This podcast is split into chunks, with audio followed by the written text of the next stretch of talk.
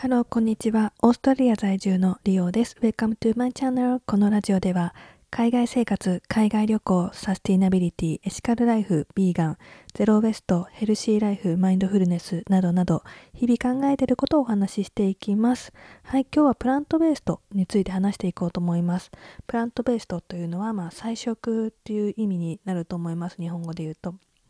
で私の中での菜食のイメージ、まあ、プラントベースとですねイメージはもう動物性のものを一切使ってない牛乳とか卵を含めて、まあ、ゼラチンだったりとかそういう色付けで魚の成分魚？違うな。虫の成分で赤いのを出してるものとかがってそういうものも一切使ってない動物性のものを使ってないよっていうものだと思っています。でオーストラリアはもしプラントベーストっていう書いてあったら大体そういうものです。とか100%そういうものですね。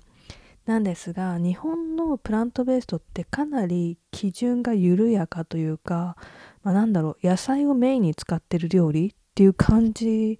の扱いなのかなって最近思うことが多いです。プラントベーストで調べても魚を堂々と使ってるものもたくさんあるし、まあ、なんか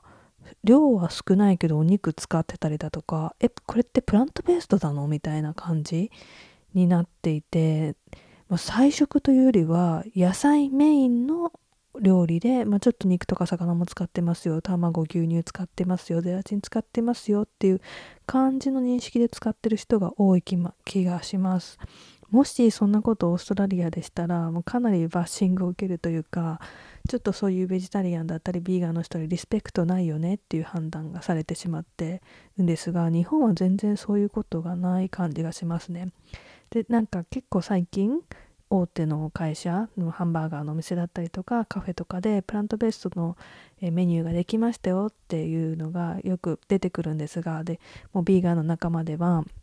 あここでもプラントベースのものが食べれるようになったやったってなるんだけど後々これにはこういうものが使われたのでビーガンの人は食べれませんっていうお知らせが絶対来るんですよ。なんかハンバーガー屋さんでもなんだろうお肉の部分が植物そのものでできてるけどバンズに乳が使われてましたとかこの間、まあ、某カフェでそういうものができたんだけどもそのケーキの中にゼラチンが使ってたりとかそういうことがあったんですよね。本当に何のためのプラントベーストなのかっていうことが分かってないっていうか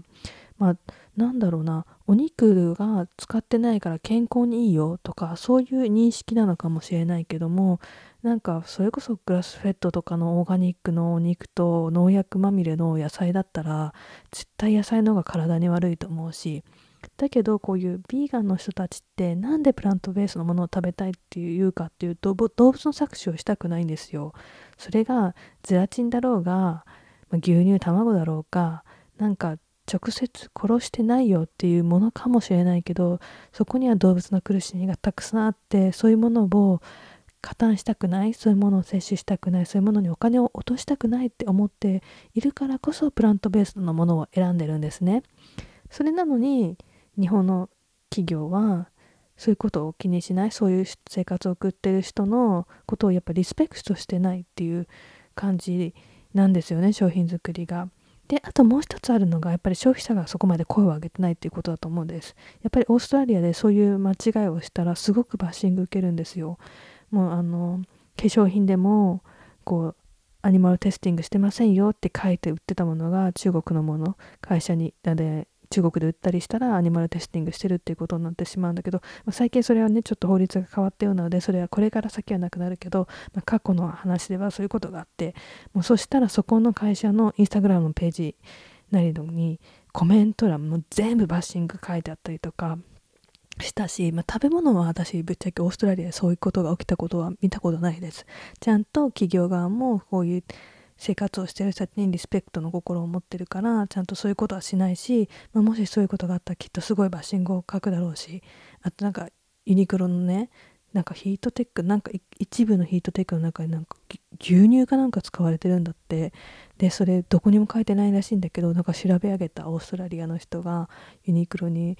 言いに行ってすごく抗議してそういうリスペクトがないみたいなことを言ってたらしいですよね。なんかちょっとそれはいろいろ調べてみたけど分からなかったんですがユニクロの件に関しては。だけどやっぱちょっとそういうヒートテック的な感じのでやっぱり牛乳を使ってる製品っていうのがあったから、まあ、そういう仕組みを使っていたのかなっていうのをね見つけたので、まあ、そういう感じだったのかなと思うんだけどもやっ